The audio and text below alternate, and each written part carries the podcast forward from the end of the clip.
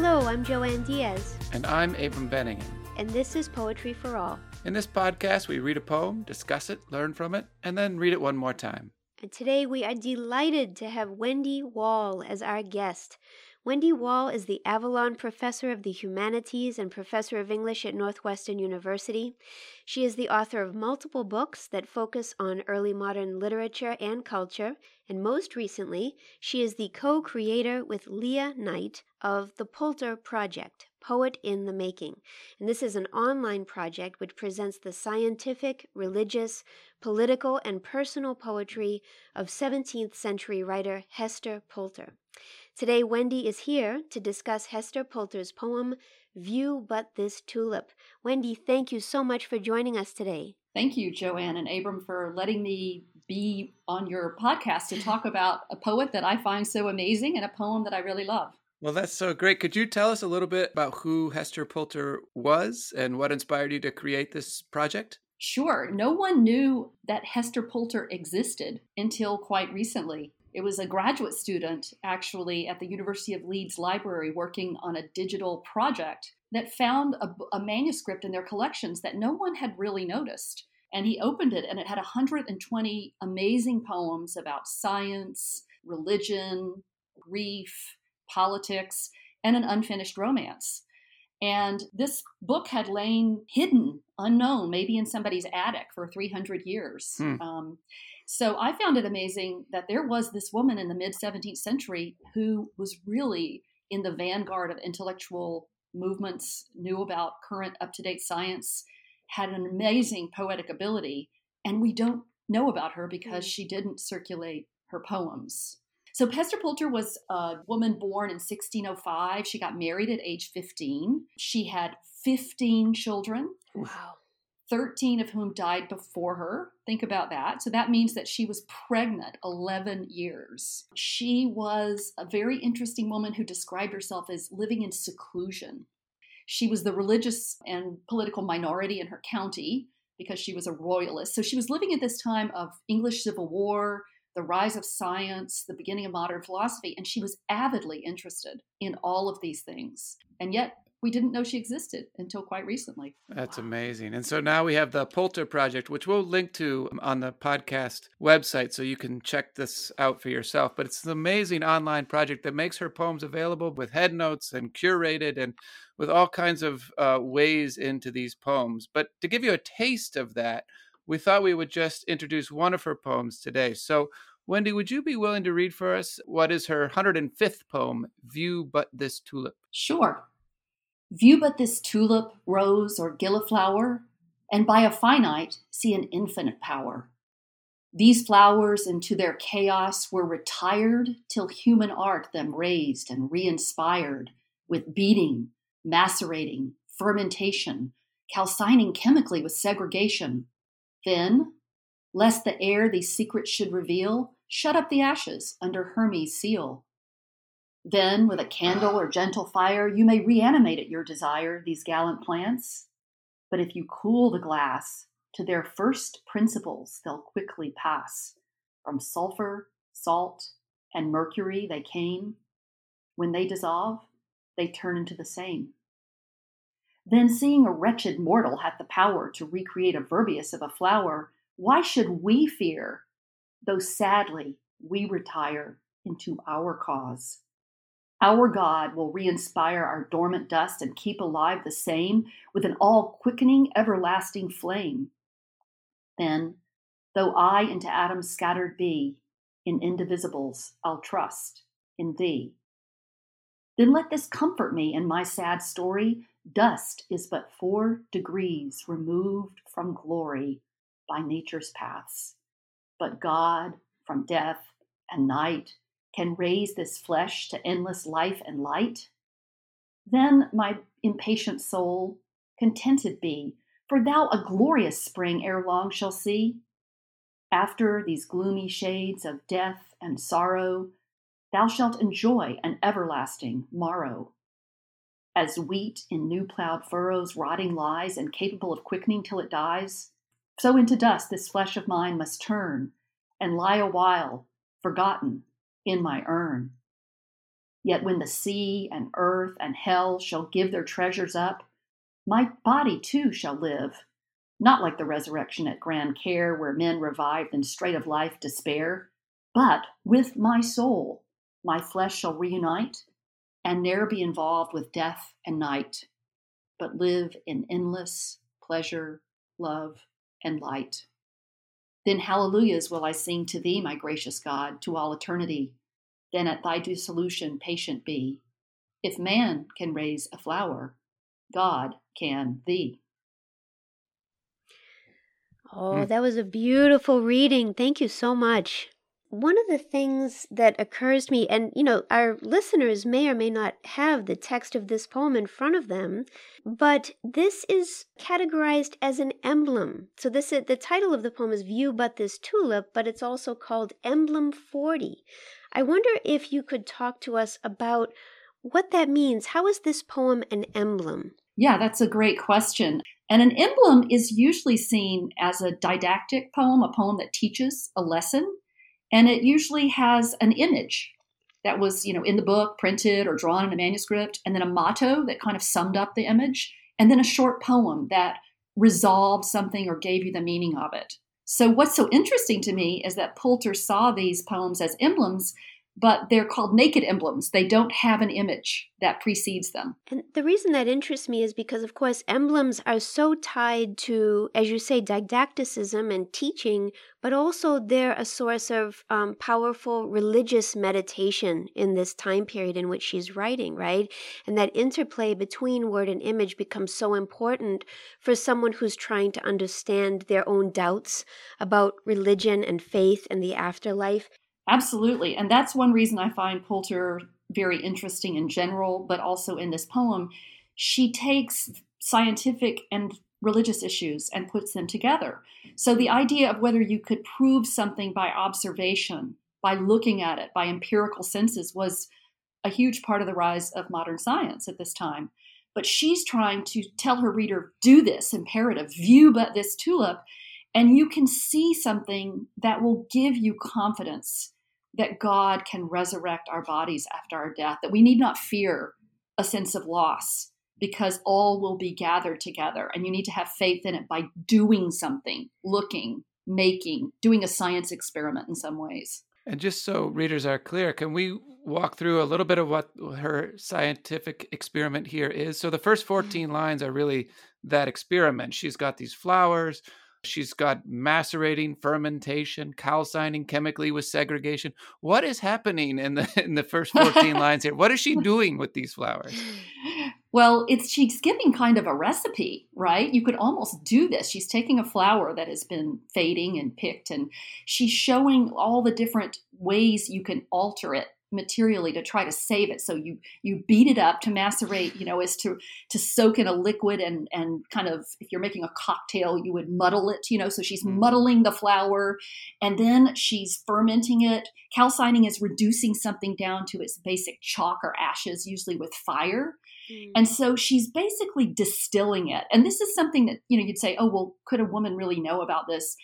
Actually women did forms of these kinds of chemical experiments when they were doing their household labor. So a lot of recipes for medicines and foods have them doing mm. calcining and macerating and fermentation. That's wow. great. So then when she when she holds a candle to it or a gentle fire to it, she says you may reanimate these flowers at your desire. Mm. Uh, and so she is she's she's transforming them, but she's also in a certain sense keeping them alive. And people did this with varying degrees of success. Sometimes people thought that the plant would actually revitalize, and sometimes people thought that it would put out an image of the flower or something. It wasn't completely clear how it worked, but people did try it. Like this wouldn't have been seen as crazy science mm-hmm. or pseudoscience. This would have been seen as alchemy moving into chemistry. Yeah.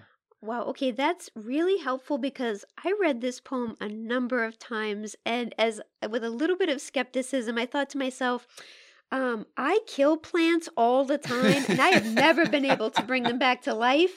And this seems like a little bit of a reach. Uh, so, well, I think well, what it does do is it raises the question of how much hope there really is in this poem. I mean, I, I do think there's a way in which you could read this poem as incredibly confident and saying, Of Mm. course, God can raise the body and the soul and, and put me back together and, and bring me on into immortality. Of course. But on the other hand, as, as we were noting before, there isn't actually a flower to look at at the beginning of this. It's a naked emblem. There's no flower there, there's no illustration there. So, has she really done it? Has she really brought uh, a plant back to life? Yeah, Abram, and I think the fact that we have the last line, if man can raise a flower, God can thee. And you think, what if man can't raise a flower? Right. Does that mean, Mm. you know, we're stuck and we don't get to have a resurrection? So that word if is very prominent in the Mm. last line. Even so, if, as we said at the beginning, the flower is a kind of emblem, but also in the Renaissance, people referred to poems as posies and as flowers and collections of poems as gardens of various delights and so forth, she's made a flower with the poem. Like there's something i about the poem itself that she has brought to life that at least gives us some kind of hope. Yeah, and actually, Joanne, that's the reading I prefer. I like the Mhm. confident, triumphant reading where she says, View but this tulip. And when the reader gets to the end, the reader is holding this poem that is, as you say in the Renaissance, a posy called a Mhm. flower. Mhm. And she has made this flower. Like, I have Mhm. made a flower, and it can be read over and over. And of course, the story of her biography is very uh, relevant here because her poems seem to have come back to life. Yeah, I was after say, being yeah. dead for 300 years we didn't know they existed. You know they could have mm-hmm. just lay in oblivion forever if somebody hadn't found them in their their attic in england and put them up on auction. So in some ways the flower has lived on. And when she says view but this flower in that bossy imperative way you know where you tell the reader what to do even if she starts to doubt and try to convince her soul at the end you will see the body again. You know there is a way in which i feel that there's a kind of triumph. Yeah. It's beautiful. So this is about I don't know, say 50ish lines long and Mhm. I'm I'm sort of curious if we could talk about the way that it's structured. Where are its turning points? How does it, how do how would we read where she's making transitions? Yeah, I mean, I think that you might have already mentioned one of the key turning points. That's when she takes the emblem, meaning the thing that you're supposed to see, and interprets it. So Mhm. at line 15, she says, Then, seeing that I can revive a flower, why should we, meaning you and me and the reader, all of us mortals, why should we fear? So there is a turning point there. But if you keep reading the poem, it keeps using the word then, then, then. It's like eight times it starts a line with then. Mm. So every time you think that you finished the project, there's another step in the sequence. You know, then my impatient soul contented be, she says in line 27. Mhm. Um, and I like I like to think of Hester Pulter in general as very concerned with cycling, with transformations where you return to something, pick it up, and remake it. You kind of slightly tweak it or twist it. So she, in her poems, she'll frequently have a poem and then she'll return to that same title Mm. um, of you know 20 lines 20 poems later and kind of return to the theme worry it again test it you know try a different metaphor and so in this poem I, I really like to see the rhymes as a way that she created language units you know like a rhyme is like a little atom and she you know calcines it and reduces it and brings it back again in the middle of the Yeah. poem so if you look at the beginning of the poem there's these rhymes in, in lines three and four these flowers into their chaos were retired till human art them raised and re-inspired. So we have retired, re-inspired. And then I notice formally that she returns to that rhyme, which is a little unusual, in the middle of the poem, lines 17 and 18, and changes it so that it's retire instead of retired and mm. re-inspire instead of re-inspired. And that's right when she's saying the pivotal moment, why should we fear? Mm. though sadly we retire into our God. So into our cause. So in other words, she's saying we can be resurrected, even though we were the makers in the first part of the poem, we can be the object remade by God. And she returns to the words that she remakes. Wow. And I really like that kind of cycling back to the beginning of the poem to revivify it and resurrect it. And what I love about some of the lines and passages that you're describing is for me, the excitement of this poem is actually how dramatic it is. So, yes, it's meditative. Yes, in some ways, it's a series of commands and arguments, but it's very performative to me because it starts by a, a, mode of address that's addressing a you. But if you cool the glass to their first principles, they'll quickly pass. Then there's this sort of plural Why should we fear, though sadly we retire into our cause? And then very quickly she shifts to the I, and she stays on the first person perspective for much of the rest of the poem. Then, though I into atoms scattered be, in indivisibles I'll trust in thee. Then let this comfort me in my sad story. It becomes very personal very quickly. Yeah, I love that too. And I think it becomes increasingly personal as she mm. tries to say, okay, I've written this didactic poem. I've said that, you know, I should have faith that my body will not, you know, fester in my grave because you know it, this isn't really a poem about whether the soul will escape the body and be eternal she knows that will happen she just can't figure out how god is going to come back and get her body at the final judgment in christian theology how how, how am i going to get my body back right the idea that your body goes to you know dirt and dirt is eaten by worms and worms are eaten by fish and men eat fish and this is something shakespeare worried about john donne worried about well, then where was your body when God needs to get it at the judgment day? It's been recycled through all these people's gullets. And, you know, where are mm-hmm. you? And she's worried about getting her body back, right? And so she, at the end, after this personal doubt and kind of turning the poem to herself, she turns to her soul to say, you know, don't worry, you know, you will reunite with the soul. And then finally, uh, uh, Joanne, you've talked about how it turns to the personal. The last lines turn back to the reader, right? Mm-hmm. Then at thy dissolution, patient be, if man can raise a flower, God can thee. So it's either the reader or her own body, and you don't know. You simply don't know at that point, you know, what is who she's trying to console. Mm. When it comes to this key sort of thematic element of being divided from your body and how are you going to get your body back? The word she uses is in indivisibles I'll trust in thee indivisible, of course, was the word for atoms at the time. So she's saying, well, I'll be scattered into many different atoms, but atoms themselves cannot be scattered into anything else. On the mm-hmm. other hand, she's also in effect saying, I am indivisible. That is, that the soul and the body won't finally be divided. Uh, I'll yeah. be reunited because precisely because the body is made up of indivisibles. Oh, I love that reading. Yeah, I love the idea of indivisible not only as an atom but as the final union of body and soul that's going to happen in this poem. And, you know, I just love that Pulter is showing off here, you know, like she did with the calcining. You know, she wants to show off in her poems that she knows Galileo's theories of astronomy. How did she know that? It was only in Latin and it hadn't even been published, you know, it, um, for her to read. We never would have thought a woman living where she lived would have had access to some of these concepts. Mm. She's really interested in atomism in so many of her poems. So she can't she wants to throw in there, though I into atoms scattered be in indivisibles, I'll trust in thee, to show that she knows the debates that are going on about whether Aristotle was right or whether these other classical thinkers about atomism were right. And she kind of gets it in there as she's, you know, declaring a kind of triumphant faith in God and if you look at the last lines of the poem, it's been in couplets, but suddenly it's like she gets really tricky and wants to show off a little here. And there's the uh, the triplet. She has three rhyming lines: reunite, night, light. Right. So she's drawing out the conclusion. She's deferring the ending, and then instead of the the couplet, she shows off again. I say show off, but I mean that in a positive sense. She's like dexterous in her ability to go back and get a piece of language. So she goes back to the middle of the poem and finds the rhyming lines Though I into atoms scattered be, in indivisibles I'll trust in thee. And she makes a quatrain. The, eternity, thee, and thee are the last lines of the poem. So we have three rhyming lines and then four to kind of just amplify the way that Joanne was describing her the technical ability to make a poem which is a way of staying off death right? Staying off loss mm-hmm. like keeping it going in some ways. Yeah.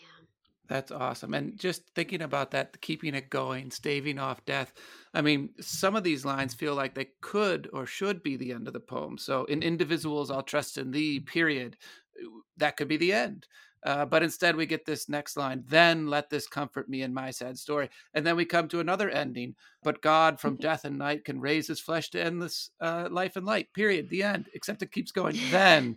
Mm. but the way then that she comes to the ending, as you say, is, is, is this amplification of three rhymes in a row and then four rhymes in a row. So now we really know we're coming to the ending. And what I love about that ending is, apart from all those large words at the beginning, the simplicity of the end, those three monosyllabic words, God can thee. Uh, you you know you've come to the end when you end on this really powerful short three word summation of the poem itself. Yeah, I love that. I love that idea that the poem keeps ending and then starting again because of course that's what we've been talking about is like the resurrection of something like when it's come to its terminal point and then you start over you know you create a different material form and this goes back to our two readings i mean either the starting again is doubt it's like let me talk myself into believing in this reunion and this transformation of the body or it's more what Joanne was suggesting, where it's kind of rhetorically taking control and amplifying and proliferating it more to show human uh, confidence in what you can do. In the face of doubt. So I think mm-hmm. both readings are beautifully staged in this poem. With all that we've talked about, I wonder if we could ask you to read the poem one more time so we can think about some of the things that you've addressed. Sure. Now I'm wondering if I'm going to read it and, and what's going to happen to it in its second hmm. incarnation. View but this tulip, rose, or gilliflower, and by a finite see an infinite power. These flowers into their chaos were retired, till human art then raised and re inspired, with beating, macerating, fermentation, calcining chemically with segregation. Then, lest the air these secrets should reveal, shut up the ashes under Hermes' seal. Then, with a candle or a gentle fire, you may reanimate at your desire these gallant plants. But if you cool the glass to their first principles, they'll quickly pass. From sulfur, salt, and mercury they came. When they dissolve, they turn into the same. Then, seeing a wretched mortal hath the power to recreate a verbius of a flower, why should we fear, though sadly we retire into our cause? Our God will re inspire our dormant dust and keep alive the same with an all quickening, everlasting flame. Then, though I into atoms scattered be, in indivisibles I'll trust in thee. Then let this comfort me in my sad story. Dust is but four degrees removed from glory by nature's paths. But God from death and night can raise this flesh to endless life and light. Then, my impatient soul, contented be, for thou a glorious spring ere long shall see. After these gloomy shades of death and sorrow, thou shalt enjoy an everlasting morrow. As wheat in new plowed furrows rotting lies, incapable of quickening till it dies, so into dust this flesh of mine must turn and lie a while forgotten in my urn. Yet, when the sea and earth and hell shall give their treasures up, my body too shall live, not like the resurrection at grand care, where men revive, then straight of life despair. But with my soul my flesh shall reunite, and ne'er involved be with death and night, but live in endless pleasure, love, and light. Then hallelujahs will I sing to thee, my gracious God, to all eternity. Then at thy dissolution patient be. If man can raise a flower, God can thee. Woo! I love it. Thank you so much for reading that was there anything different that you heard in that reading? Because I did hear Abram's God can thee felt very, that summation kind of came out in the second reading. Yeah, I heard the if true. extra loud this time. we convinced each other. That's right. Well, to learn more about Hester Pulter and the Pulter Project, you can visit pulterproject.northwestern.edu. We also hope that you'll remember to subscribe to the Poetry for All podcast via Apple Podcasts, iTunes, Spotify, or any other provider. The last time we checked, 6,500 people had downloaded episodes of Poetry for All. That is a lot of listeners. And we would love yes. to know, we would love to know who you are. Who are That's these right. people that are listening to us? Good God. I mean, you know. We'd like to know what your experiences have been like, so please write a review so we know how we're doing. We hope too that you'll follow us on Twitter, Facebook, and Instagram. Wendy, thank you so much for joining us today. Thank you. And if I can add, the Pulter Project is an ongoing, growing collaboration. So we invite you, the listener, to edit a poem and send it in. And we Awesome. then have it reviewed. And we are getting more and more poems by the week. That's awesome. That's awesome. I love it. Well, thank you all for listening. Thank Yeah, thank you so much for having me um, on this podcast. I learned so much from it, and I really enjoyed talking to you about this poem. Thank you, Wendy. Thank you.